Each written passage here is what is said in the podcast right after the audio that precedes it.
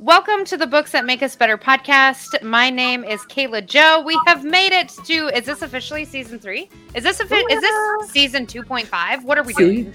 Well, I don't know. It's like a special edition, special, episode. Special edition episode. My name is Kayla Joe.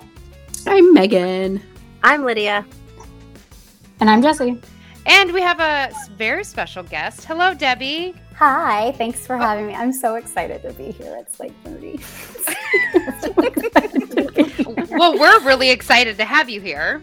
uh-huh. And you are explain to the people listening exactly how you describe what you do because you'll be able to describe it so much more eloquently than I will. Well, I am a body relationship coach, um, which means that I help women make peace with their body.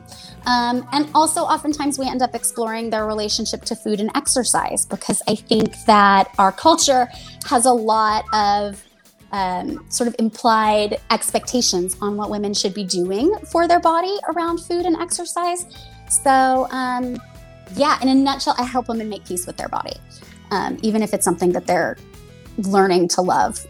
You can make peace with it while you're angry at it. We believe the power to change lives is within ourselves. We believe with the right attitude, anything can be accomplished. We believe the amount of knowledge and insight available is limitless. But we don't think life should be taken too seriously. Books that make us better. An Alpha Media podcast. So, how was this something you ever decided to do or get into? Yeah. Um, well, I was raised by a mom who she's 71 and she still has an eating disorder. Um, so she raised both my sister and I to have eating disorders.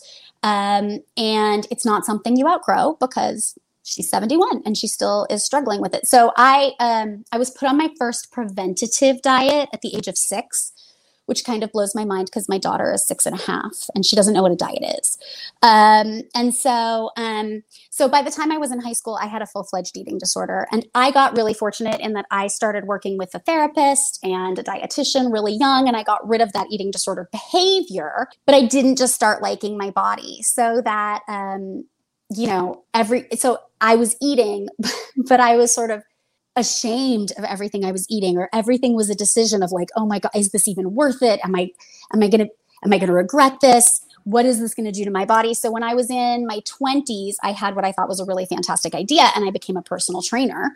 Um, and I was like, this will be great. People will pay me and I'll just stay thin. And I had a very different reaction only because I had so many women come to me, different shapes, sizes, all sorts, and just asking me to fix parts of their body. Um, and I remember thinking, well, when are they going to notice that like my stomach doesn't look right? And that's when I sort of had the realization that feeling like your body is broken is not a symptom of your body being broken. Feeling like your body is broken is a symptom of the broken culture that we live in. I have yet to meet a woman who isn't in some way, shape, or form apologizing for her body um, and trying to fix it. And so if we recognize that, oh, feeling like it's broken isn't isn't a symptom of it being broken, then do we have to take the steps to fix it? Which also sort of keep us in this perpetual war with it, right? Of like, oh, it's not good enough for this, or oh, I shouldn't be giving it that. Um, and so if we recognize that it's a battle we can't win, then then then it's like, do we have to play along?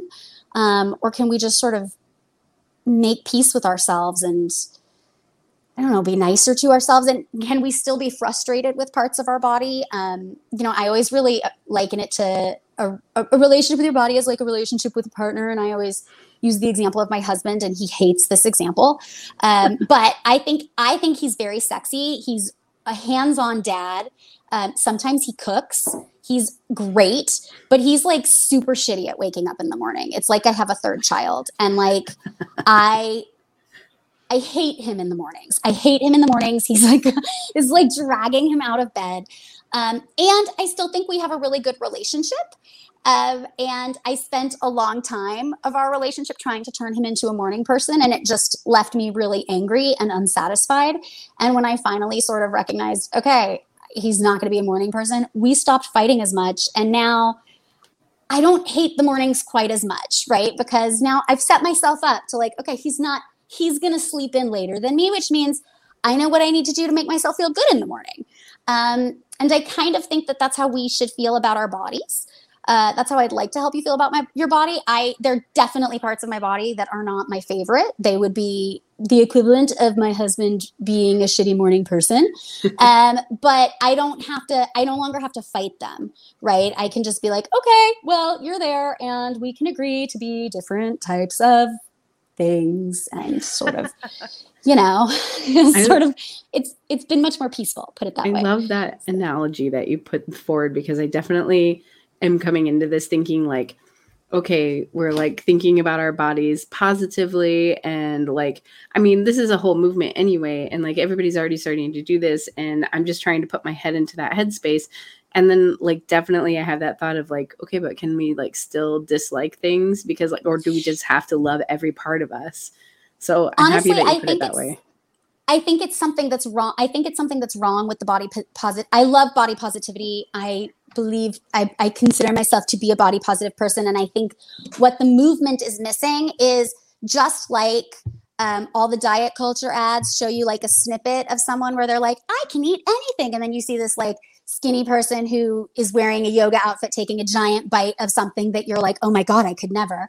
You know, just like it gives you like this snippet um, I think that the body positive photos give you a snippet, and so you end up looking at the body positive photos that you see, and you're you're looking at the women on Instagram, and maybe you like their body more than you, maybe you like their body less than yours, but either way, you're looking at them and you're like, well, she's confident. What's wrong with me? Why don't I feel like that? And the truth is, is that I've had some of those body positive uh, models call me saying, "Oh my God, I hated my picture in the last ad, or this, or that, or the other." So I think that what we have to remember is that you can't you can love your body and be frustrated in it, it and have all of the feelings. I think having a real relationship with your body is having all of the feelings. So yes, I want you to feel positive about your body, but I don't think I don't think positivity 100% of the time is remotely realistic. I think it's setting us up to just have one more thing that we are failing to accomplish. And since I already don't have the six pack abs and my breasts already hang lower than I would like to, I would like to at least be good at liking the parts of me that I don't like. If you follow what I Yeah. mean by that. So there you go. yeah and, and you saying like um, being too positive can be sorry like counterintuitive. That's like the whole like talking about toxic positivity and like just embracing life the way it is. Sorry for clearing my throat. Sorry kayla. I can't. Let's let's stop apologizing for your body, okay? Your your throat. Needs clearing right now, and let's just make a space for the fact that it needs that at the moment. Okay, so um, it's totally fine. Do you Please. find that men have any like do you ever work with men or do you exclusively work with women? I I uh, I I have had men uh, ask about it. The thing I think I think that what I do can apply across the board. That being said, I think that if we're looking at our culture, I think our culture has very different expectations on what success looks like for a woman and what success looks like for a man. And I think um, I think that our culture, um, and this is not something that I like about it, but I do think it's something that is that is true about it. I think our culture puts a lot of value on what a woman looks like. So um, that's why you've got all these women who are working full time but still trying to like make it to the gym and then they have to cook and then they feel so ashamed when they get takeout because oh my god but they were working 60 hours this week. Whereas um you know because so much of it is wrapped into the image um and we live in a culture where for women beauty is currency um, and we diminish in value as we get older. So um, which is which then i always talk about sort of that is the truth of the of the culture that we live in but that doesn't have to be our truth as women. So i think that um you know i i have definitely spoken to some men about working with but and men have struggles with their body. I think we all do. And it is not nearly as much of the way they are quantifying themselves and putting themselves into society of value. So, as a woman, we feel like if we can't, and this is a generalization, but so much of it is like, well, not only do I need to be successful, but I need to look like I'm caring for myself and I need to eat properly. And all of these things go into my value as a woman. Whereas men, if you look at them biologically, like their value is tied to can they provide do they have good sperm like all this different stuff and then if they're attractive it's kind of the icing on the cake right. like, Like, nobody they- doesn't want to be attractive even even they just started like trying to make the fucking dad bod happen, and oh like my gosh, I was just thinking that. What the hell? Why do men get Yeah. to have dad bods and moms get to snap back? Like, I'm sorry, Yeah. but go fuck yourself. Well, it's- all the it's, way off. It's unrealistic. It's unrealistic expectations, and it's been so interesting as I've been sort of studying over as I've been studying what um, body expectations over the years have been for women.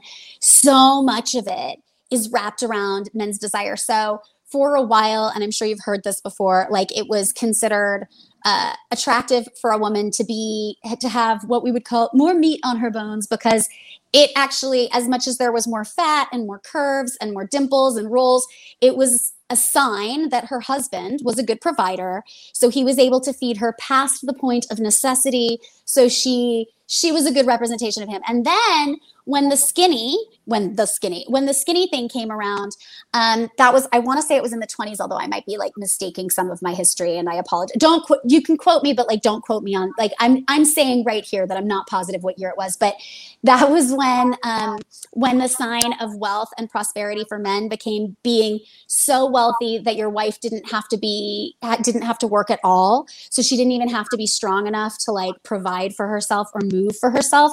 So this like skinny frail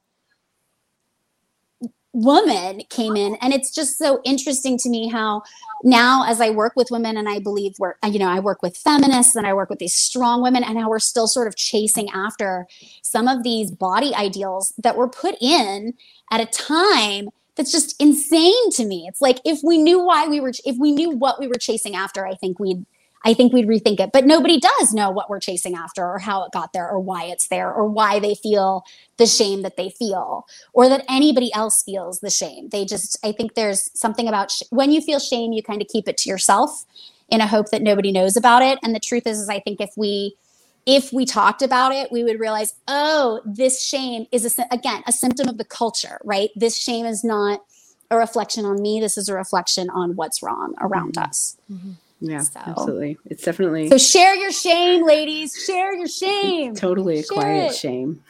and like I wrote the- quiet shame. I wrote this in our in our thingy, um, our little outline. But I have this is a thing that like I struggle with is like rewarding myself for like if I work out or if I feel like I've done like a good week of workout, like I'm gonna reward myself with some kind of food. So I know I have that Mhm. relationship with food, and I'm I know I'm not alone in that. And like being like, no, you're deserve this. absolutely not. Uh, so absolutely. there's my shame. I, there's way more than that, but like I'm whatever. I know I have a crazy relationship with food and it is what it is. Well, but I think we do what, things. what I we t- absolutely do things, and I would just encourage you and say that um, I think so many of us have have kind of written off like, oh well, I have a bad relationship with food, but it's too late for me. Um, you can completely redo. You can go to couples therapy for your relationship with food. You can redo this, and I will also say you can like identifying the problem is the first step. So the fact that you have already identified that you have a reward based system around exercise and food, I can't tell you how long I work with people to help them identify that. So cool. So we know now that you've got a reward based system around exercise and food. So let's take a step back and say, okay, so how is this reward based system? Obviously, you see the obvious downfalls, right? You're like, oh, it's a reward, and then it's punishment, and then I'm good, and then I'm bad, and we see all of that. But how does this reward based system also propel you in other times to not do the caring for yourself that you might need most in that moment, right? Because, um, because when we have this very like all or nothing or reward based mentality, um, it tends to be well i already wasn't good this week. And the truth is is that i could really use like 60 minutes on the treadmill of running and just zoning mm-hmm. out and i could really really use that. But i was bad yesterday and i'm probably going to be bad tomorrow and then i'm going to have pizza so i might as well just skip it. And if it's not around if when we when we remove like oh i need to do this because this is what it looks like to be a good woman or i need to mm-hmm. do this because my body needs this then we're actually able to listen to what our body really needs um, because I think sometimes we can actually neglect it. I know everybody is like, well, exercise is really good for you, and and you know greens are really good for you, and yes, and sometimes you need to sit on the couch and veg, and sometimes you need an ice cream sundae, and Mhm. sometimes you're sitting on the couch and vegging and going, oh man, I don't even need to do this. I'm just doing it because I did this yesterday, which then then set me up to do it again today because I believe that I'm going to keep being bad until the weekend, and so. Um, yes thank you for pointing out it is it's a complicated relationship with food but it's not um it that it's not it's not written off right? Like you could explore it you could get to know it you could get to figure out what part of it is really really comforting to you what part of not having to think about like what what feels as much as we don't like the idea of being bad and we want to be good what feels comforting to you around knowing that if you're bad, you just get to keep being bad, right? And don't really have to worry about being good for at least 24 more hours because that's when you're going to start calculating again. Mhm. Like we get to start to have a conversation with that. Um, and then you might find that you can keep a lot of your food behaviors and just start doing them in more satisfying ways. Like we're not looking to get rid of foods and we're not looking to get rid of um, exercise. We're just looking to not feel the guilt and shame around it. Mhm. Right. So it wasn't me. That was Wasn't me. I would That like was to say that I have a very complicated relationship with tree shaped Reese's. Tree shaped Reese's? Can't stop. And so I'm trying to work them into my life maybe just once a day. Maybe just once a day. So can I help you with this? I would love, well, yes, I Okay. mostly would love this. All right, but okay, cool. I do really love them. So, So no, no, no. I'm actually not gonna. Um, I'm not taking them away from you at all. Um, I have never tried these tree shaped Reese's.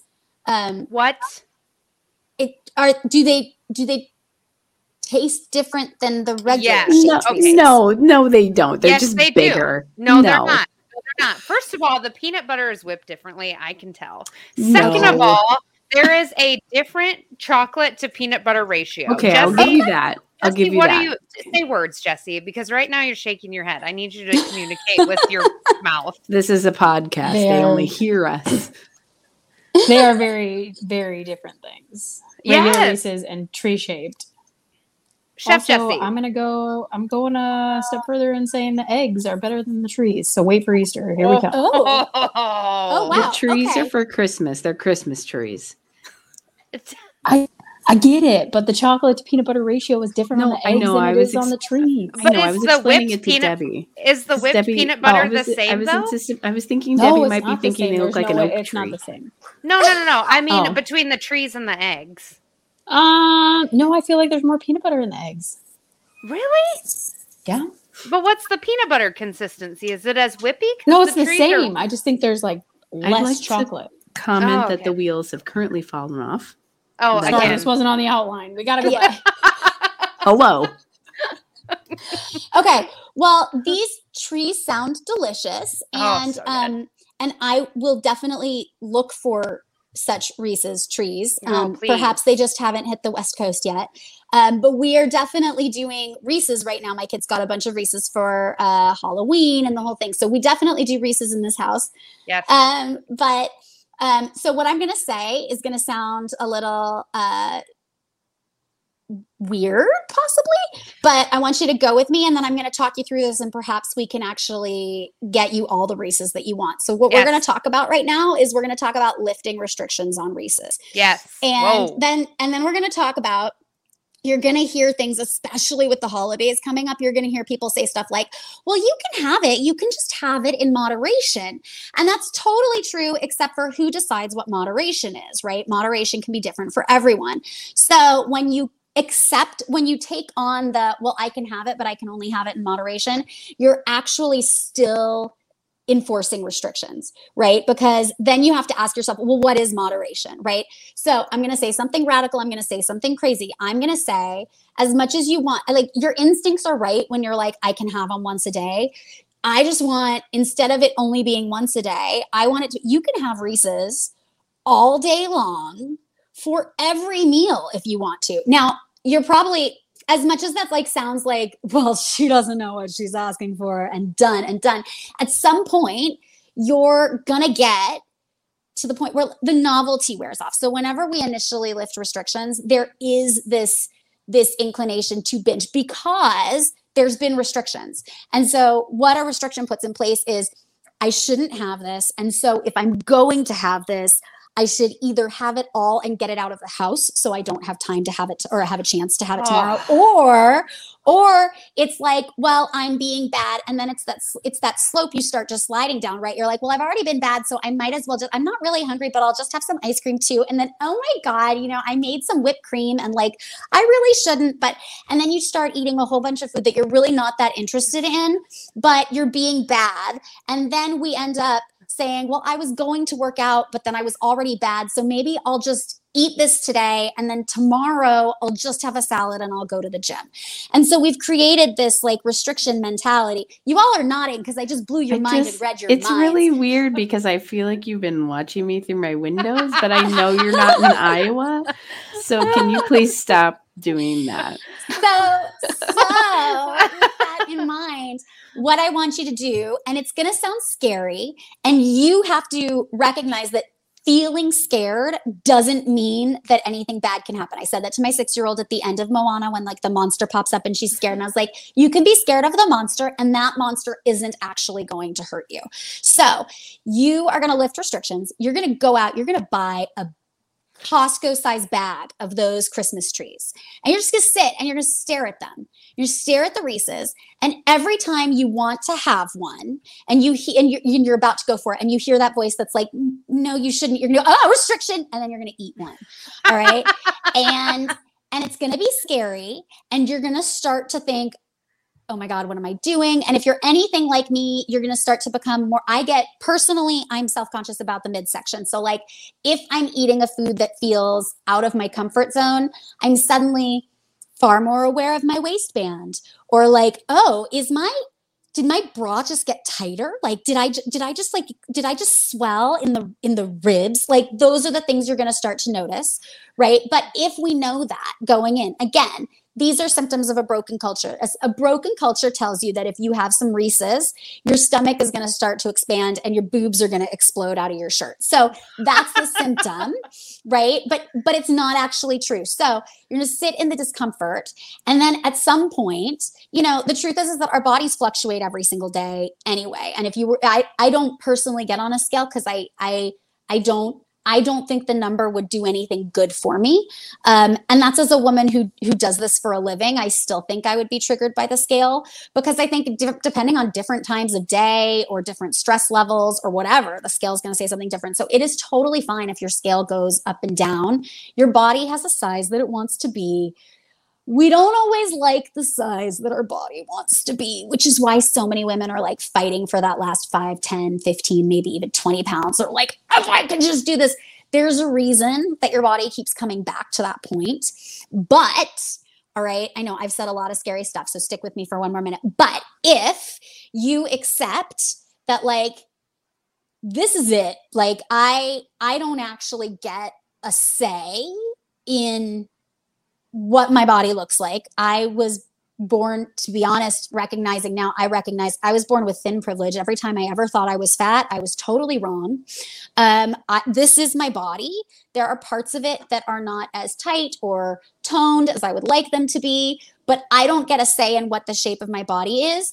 Then I don't have to hold the guilt for eating those Reese's trees because the Reese's trees are not the reason that my boobs poke out under my armpits. That's just what my boobs do, right? So like I can eat the Reese's trees with without the guilt and know that it's not really it's not really up to me. Right? So I'm going to suggest that you lift restrictions. Um, and it's going to be scary and there's going to probably be a time where you're like, I'm eating too much chocolate, and that's okay. And when we lift restrictions long enough, the the the dazzle starts to wear off, right? So um, I can't tell you how many nights my husband and I before we were married, we lived like a block away from Whole Foods, and um, and so that like at like nine fifty five because it closes at ten, one of us would look at the other one and be like, "Do you want to go get a cookie? Ooh, I kind of want to go get a cookie. Do you want a cookie? I want a cookie. No, we don't need a cookie. We should anyway." And I can't tell you how many times I did what I call eating around a craving or eating around a food, which is that um, I was like, "No, I shouldn't." And so then I'd go into the fridge and I would be like, "I really want something," so I'd get some fruit. But guess what? When you want a cookie, you know what's not fucking satisfying is fruit.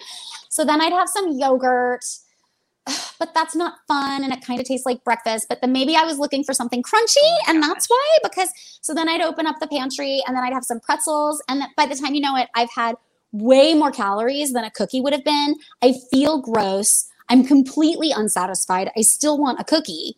And I haven't I, it's it's like it's just a completely failed situation. So go have your Reese's. I have cookies all the time. Um, When when COVID hit, my like my comfort was I baked cookies all the time, and every night after the kids would go to bed, I'd have cookies and ice cream. Um, and at some point, they stopped helping, which was like both great and bad, you know. But like all of a sudden, the cookies didn't have the power in the situation. I had the power in the situation, and then they were just a tool I got to use to feel better. I will say that I was secretly hoping you were going to tell me to eat Reese's until I puked, and I would have been willing to do that. But this is also a great alternative. Um, Um, I I'd like to um be in your experiment when you do it, please and thanks, because I l- also have an issue with the Reese's. So Well, Come on over. Come on I'm gonna need to be should- there when you buy your Costco size bag. all lift Reese's restrictions. I mean, and with the holidays coming, if we think about it, like there's built-in restrictions with some of these foods because, like for Thanksgiving, there's some foods that even though even though we could have them all year, nobody's going to make like a giant turkey and stuffing and cornbread and all the stuff that goes with it all year. And so, ha- like, have you heard yourself say, "Well, I'll be fine. I just, I just need to eat everything in moderation." Have you heard yourself say that? Not yet. Around- She's Not yet? coming. She's coming. we're doing an early Thanksgiving, so it has happened Yeah. for me. Um, so my, my parents brought a um, a step on piano, so that's happening. I did That's think great. I heard a, I thought I heard something that sounded like an organ. So Yeah, yeah, I'm I'm here yeah. for that. It's yeah. Can you still hear it with the door Mm-mm. closed? No. No. Okay. Cool. no. Um, it's just me then. Just I get to hear it, Um, so that's good. So this is on topic, off topic, but I saw Okay. this tic- TikTok the other day, and it's it was one of those like really simple sentences that was kind of mind blowing. But it was this gal, and she was looking in the mirror, and she's just like, "This is my reminder to you that you don't have to hate your body." I was You like, don't. "Oh yeah." Yeah. Yeah. like I think society drills it, like just drills it into Yeah. us. I think it drills it, and I think that it like as much as our society, yes, I think it drills it, and and I think our society is like, but love yourself, but it like only Totally. sets you up to hate yourself, Facts. and so you know, I've got I've got women that I work with of all sizes and like tiny to big, and they all feel the same exact way. Um, so it's not the size of their body that's making them feel this way. It's just a way women feel. We're we're programmed to feel this way, and I think we're programmed really early. Um, Oh, that's an Can we- interesting Can we talk about? Um, I put this on the list, but I find this very fucking annoying. Um, how like clothing sizes change between brands, and like totally. you can't like you think you're a size whatever, and then you go somewhere else, and suddenly you're bigger, and then you're all self conscious about it, and like, just- Absolutely. Like I have- th- you're set up for disaster constantly. I have one more thing to add to that. So Yeah. then I saw this ad that was like, it's this company out of Canada, which kudos to them. I get it. It's a small business, whatever. That you send them like your measurements and they help you pick out jeans that are made specifically for your body type, oh wow. which for me would be super, and for a lot of other people would be really handy because I have a smaller waist and then I'm a little bit bigger through the hips. And so sometimes it's hard for me to find jeans that like, either it fits my thighs and my hips and it's way too big in my waist or Mhm. like vice versa. So I was like, okay, I'm intrigued. So I go to this um, website and they're $200 a pair. Oh my And I was like, oh, Yeah.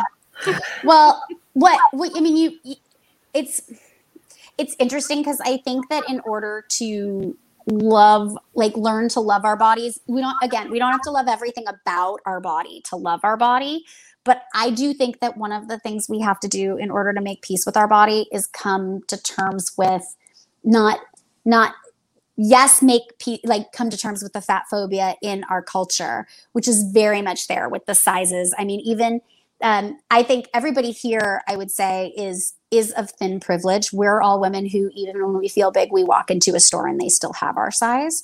Um, but they put the smallest sizes right up front. So then it's like the shame of like sorting through the clothes as you get to the bigger sizes, and then you want to have to put them back, but you don't want. So there's so much. There's so much built-in shame um, that yes, I, and then I, and then I think this is where we have to then look at ourselves because we have to check in with our own fat phobia and our own um, discomfort with it because the truth if we're talking about truth with capital t the truth is that there's nothing wrong in there's nothing wrong with the fact that like size i mean it's annoying that sizes are inconsistent. It's totally annoying and it makes it really hard to buy clothes. But there's nothing wrong because the truth is, is it doesn't matter if you wear a size 2 or if you wear a size 10 or if you wear a size 20 but we subscribe to the myth we subscribe to the mythology of our culture that says smaller is better and we have to because we live in a world where women's where women's value is again put on looks and we are told that it looks a good way to look a certain way. So I think we have to really sort of check in with ourselves as well. I don't think we move past that without sort of checking in with ourselves. And you're totally right. It's so obnoxious. Mm-hmm. Um, and there's so much shame around different sizes. I I had to I I, I have not tried on my clothes from pre-COVID. Um, I know I know that the audience can't see us, but I am a I am a thin woman. I have no idea how much I weigh, but I think that everybody looking at me would agree. I am a, I'm a thin woman. I have not tried on my clothes from pre-COVID because I'm honestly I'm afraid no matter what, I'm afraid if they fit me perfectly, I'm going to hear the voice in my head be like, oh, good. You're so good for staying the same size. And if they don't fit me perfectly, I'm going to hear the voice in my head be like, you were so bad. You shouldn't have had those cookies and ice cream that you were just bragging about having that you can have that you lifted restrictions from. Hmm. And the truth is, is that I don't think I did anything to my body. I think bodies change. And I was, I hadn't worn jeans in so long that I was like, if I try them on now, it's going to feel weird no matter what. Like, even if they fit, it's going to feel weird. Mm-hmm. So I, I took a judgment call and just decided I would just went out and bought clothes that fit. I have no idea what size I was. I have no idea what size I am now, but I'm wearing clothes that fit. And then it, again, it just makes eating like I know if I had tried to squeeze into jeans that were too tight on me, I would second guess having pizza with my family. And I don't mm. want to second guess having pizza with my family because there's no reason I shouldn't have pizza with my family. Mm. Right. So um, I love that. You brought up a great point. Thanks for sharing that. Yeah. Um, I also get on the opposite spectrum where we have fat phobia. On the other end, we have like skinny shaming where like you're too if you're too skinny um like then people are like, oh, when you you need to eat a little, like you, need, a well, burger. Yeah. This is like, have you have you seen what's going on? Um, have you seen like the uh, media attention? This is going to seem like a tangent, but stick with me. Have you seen the media attention around like the new Sex in the City where they're criticizing Sarah Jessica Parker because she's gone natural and gray and hasn't had any work done, and then they're criticizing Kristin Davis for having her face redone, and like there what? is no way. There is no way to win. No. You There's can't no have it both ways. You, but but this is why this is this is where I say if you recognize that those feelings are not a symptom of something that you're doing wrong, right? Like Sarah Jessica Parker, good for her for going gray. Or if you want to dye your hair, whatever. Like, but she's she's criticized for that and kristin davis is criticized for for trying to look younger. But so if we recognize that feeling like our body is broken and apologizing for it isn't a symptom of something being wrong with our body but is a symptom of the broken culture that we live in then do we have to respond right? Then yeah. then do we have to play? Do we have to like fight back? Or can we just be like yeah you can feel that way. That's okay. I think I think we also live under the illusion that we have any control over what anyone else thinks of us. And mm. the truth is that we don't, right? Like, I'm always probably going to be big to some people and small to other people, and I don't get a say in what they think about me, mm. right? So, but, like, but um, we do, but we do have to fight back because, like, there will always be someone younger than us looking up to us, be as mothers or caregivers or teachers or whatever, like we're always going to have someone younger looking up to us. So it like I Mhm. mean it does fall on us to like buck the system.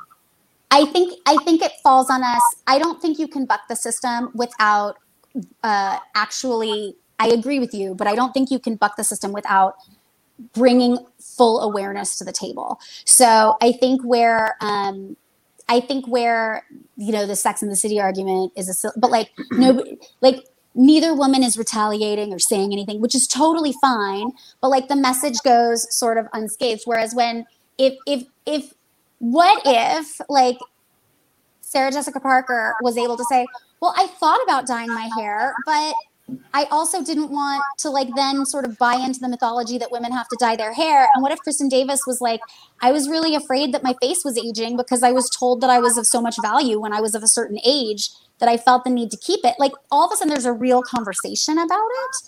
Um, so I do think it's our job to try and end it, but I don't think that it just ends by either not dyeing your hair or not getting your face done. Like I think that it ends by recognizing why you're doing what yeah, you're doing. totally. Yeah, it ends Um, by and- communicating. yeah, Yeah. by talking about it. And that being said, I don't think uh, that be like at if you're talking about it and you're bringing full awareness to the table, then there's nothing that's off limits. Then you can be the person who doesn't dye their hair or the person who gets like their face done and you don't have to be bad for either one, right? Because we're no Mhm. longer buying into this good or bad mentality because part of the problem with our shaming culture and if you're buying into this good or bad mentality which goes with food, which goes with exercise, which also goes with like facial creams and retinols and plastic surgery and all that stuff is that if you do one, you're good, which means if you do the other, you're bad. But the truth is, you're not good or bad for either of them, right? You're a woman making peace with the parts of her body that make her comfortable enough to leave alone, and then you're you're taking action on the pieces that aren't comfortable enough for you to leave alone, and that's okay. And there's nothing wrong with any of that. There's space for all of it.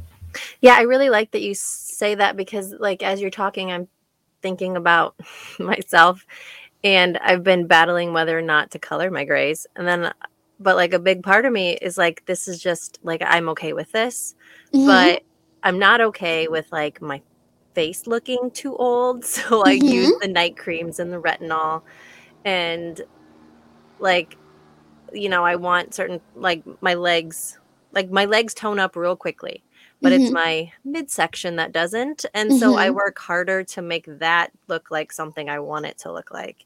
And it is just like I have just, without even realizing it until you s- say this, I've been picking and choosing like what battles I want to fight and which ones are just, this is me now.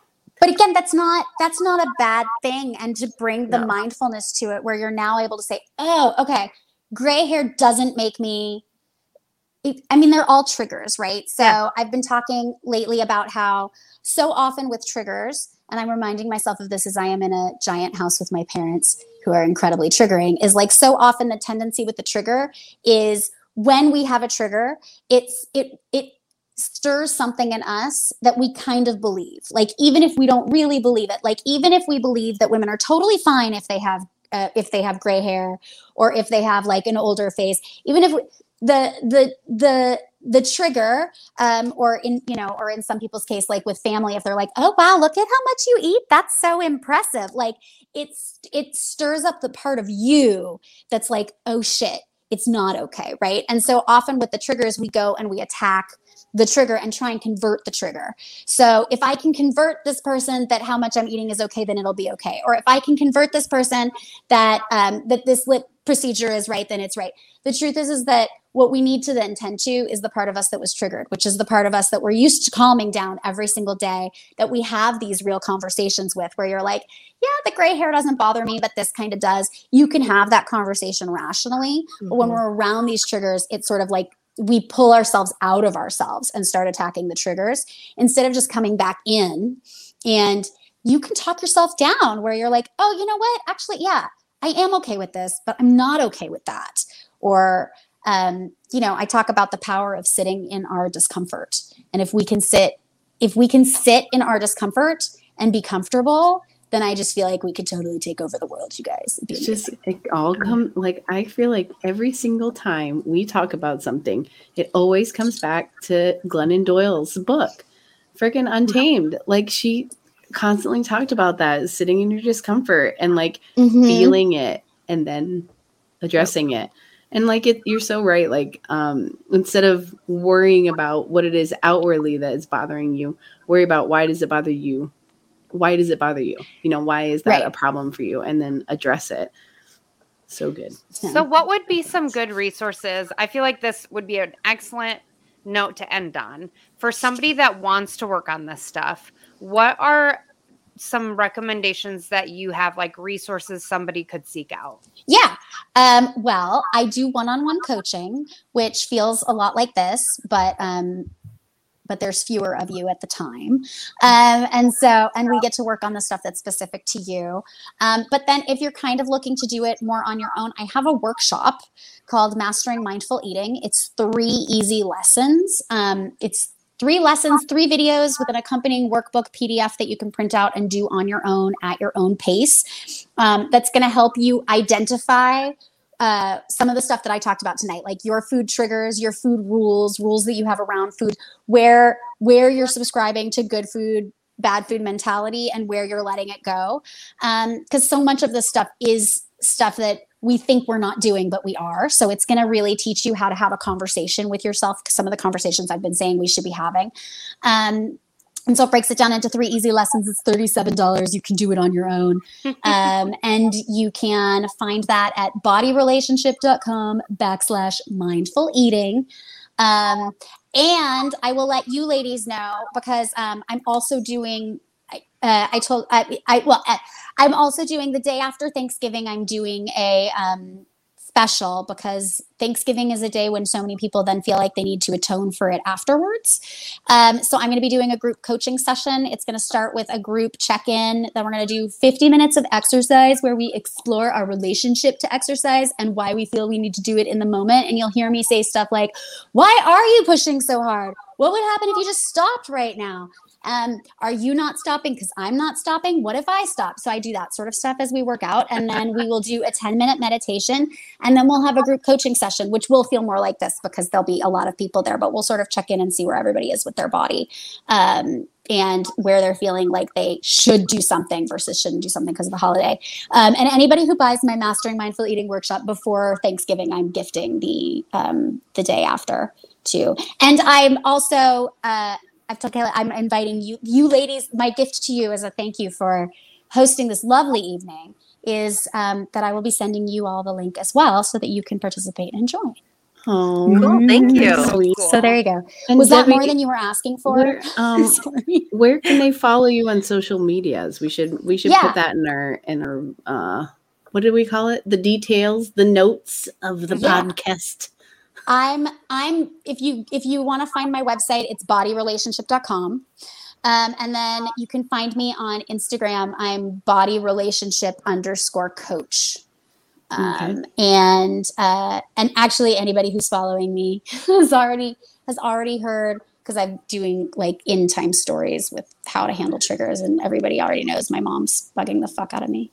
So um, my mom, Did- my mom's not. Does your mom follow you? No, my mom's not on Instagram. You guys, I had I had an anxiety nightmare like a week ago where I was do I was doing I was doing in my in my dream I was doing an Insta live with a with with someone I'm, I've been doing an Insta live with who has like a large following, and all of a sudden my dad pops on, and I was like.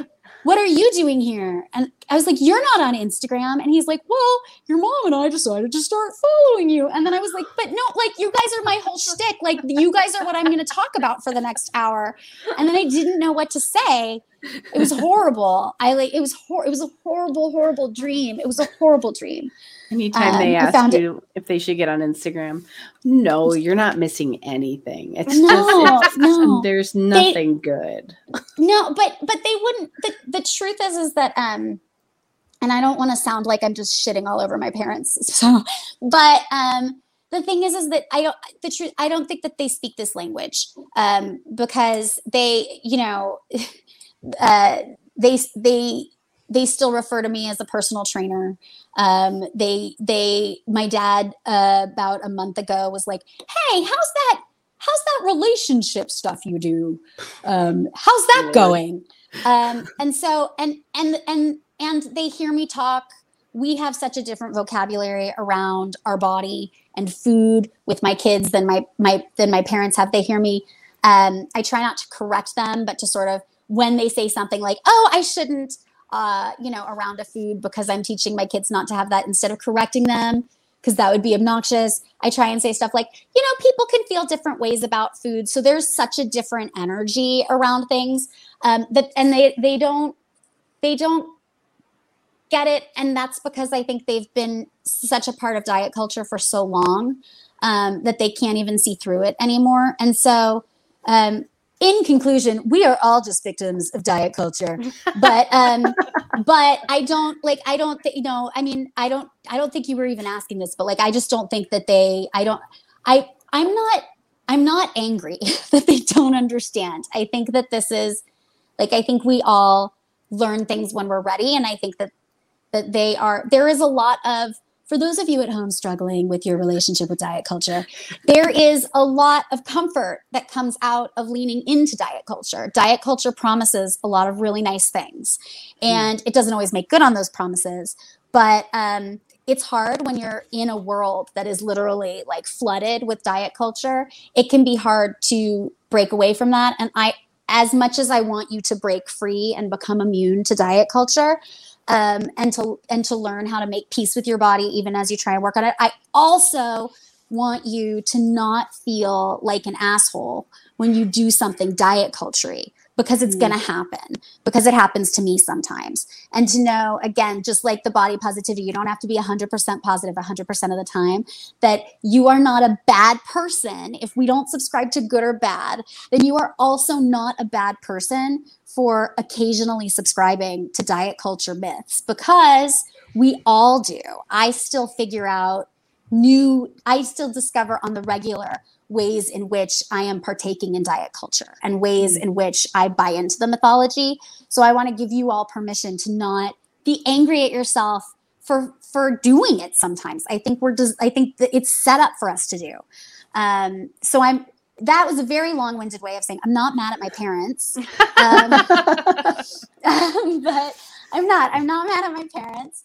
Um, I think they're doing the best they can. And the truth is, is that I think it's really sad Mm. um, honestly, that that diet culture that they're so locked into so much of this that they have um, not only missed having the type of relationship that I would like to have with them, but that also that they're that they're unable to sort of see what their daughter's doing mm-hmm. um, and see how their daughter shows up in the world and that's just that's just one more thing we get to hate diet culture for but mm-hmm. i don't i don't have to put of all the things i put blame on my parents for. I'm not gonna I'm not gonna give them that one. So well, I will say I always feel like it is easier to handle stuff like this when you don't feel like you're alone.